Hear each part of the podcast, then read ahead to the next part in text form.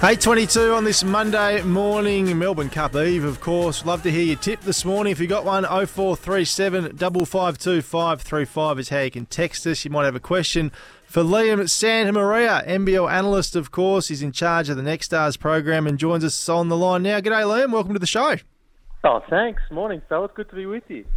No Tim Payne this morning. You're speaking to Brent and David Lithgow. So Payne's out with COVID, unfortunately. So um, we've still got the hard hitters for you, though, mate, which is good. Um, now, what do you made of the Jack Jumper season so far, and, and, the roster itself? It's starting to take some shape. Do you think? Yeah, I like uh, I like the Jack Jumpers. I've been saying since pre-season, this is a team that's going to be, uh, you know, in in the pointy end of proceedings. That uh, when the whips are cracking, uh, for um, I guess that's what we should be saying on Cup Week. Uh, I like them, and I think you know they've been a little up and down at, at, at times. They've got Roth's been talking about how the defense isn't quite at the level. He's got some new guys on the roster, and he's got to kind of school them up at that end of the floor. But um, the, the thing I always love about the Jack Jumpers under Scott Roth is they're never going to be down for long. They lost a couple of games in a row. Good bounce back win over Brisbane in Lonnie the other night, and they're back up in the top four.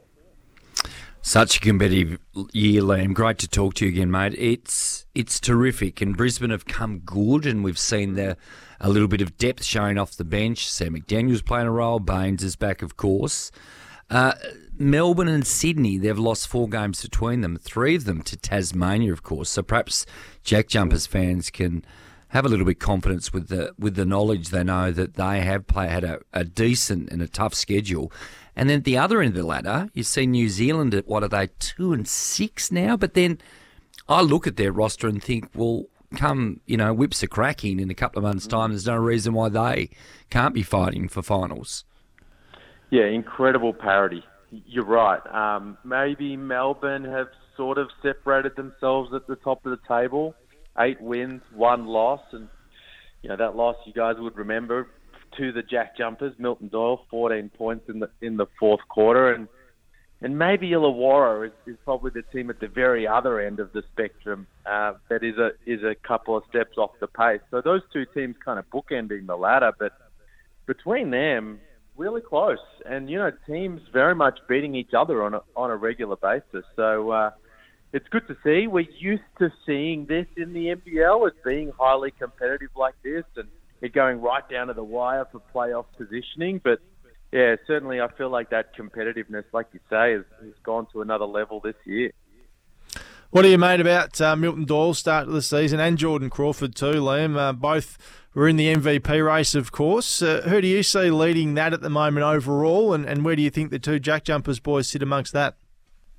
Yeah, they're they're in the mix for sure. Um, they've been really good. You know, the two standout performers on on a team sitting in the top four right now, and sort of taking it in turns to be to be really clutch um, and come up big for their team.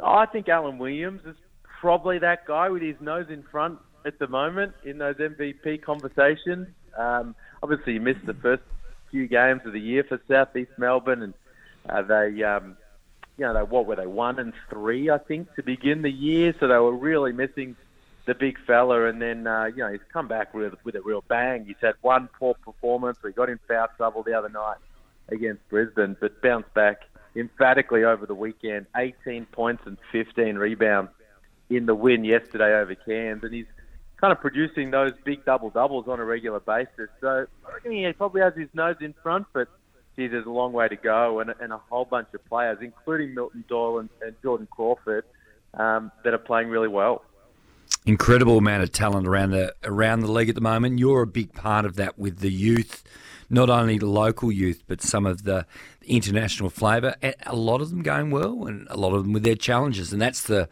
strength of the league. I mean, you only have to look at Sarr's form, for example, with the Wildcats. He started quite well, and then he's found things quite quite tough. I had a good look for the first time at Josh Bannon. He's 21, 22 um, years of age, but you want to talk about a a big guy, six foot nine, that can handle the ball, pass, etc. He's a real talent.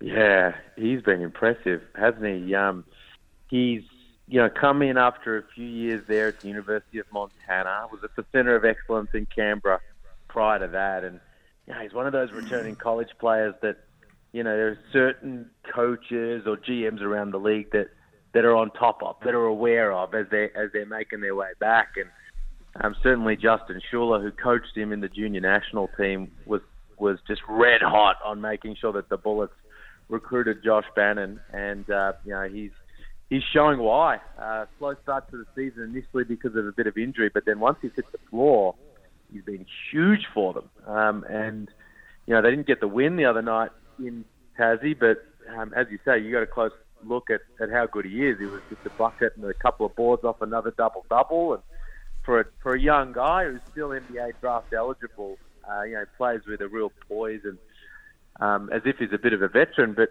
you're right, he's just one of a whole host of young players, exciting young talent around the league, are playing really well. You know, sometimes it can be, as you say, a little up and down with young players, but you know, the, the next stars we've got in the in the league this year, a couple of Aussies, a couple of Americans, a, a few Europeans, and you know, a bunch of other young local talent that, whilst they may not be next stars, are still very, very exciting prospects. And uh, every game, you've got you know some high level imports and, and, and players to, to watch. You know, uh, fill out the box score, and uh, and some real exciting up and coming talent to keep an eye on as well. NBL analyst Liam Santamaria is our guest on SEN Tassie Breakfast. Question off the text for you here, Liam, from David. Does the history of the JJ's next star, Nikita Mikhailovskii, and Scott Roth's attitude of no promises make it tough for the JJs to get a next star?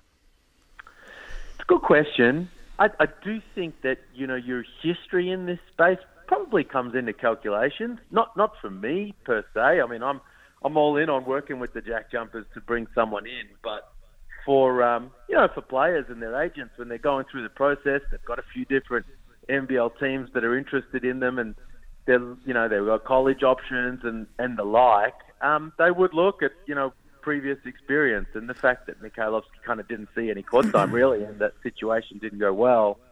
Probably maybe sometimes comes into the, to the mix in that regard, but I can say um, Scott Roth, I I would love to get it the right next star into that mix with him and his coaching staff. You know, and we worked closely together during the off season on a couple of different prospects. It didn't pan out, but um, the, the the level of improvement that that organisation has brought about in a number of players has just been super impressive. You look at a guy like Jack McVeigh, Sean McDonald, like you know, imports coming in and really hitting their straps um, if we can bring the right kind of prospect into that mix and he can enjoy that same level of improvement and consistent play, I think it would be a huge success. All right, Liam, we're about third of the way through the season. Um, you've rightfully said Melbourne looked the team to beat. I don't think there's any question mm. about that. Forget about the audience you're talking to here, which is probably predominantly Jack Jumpers fans.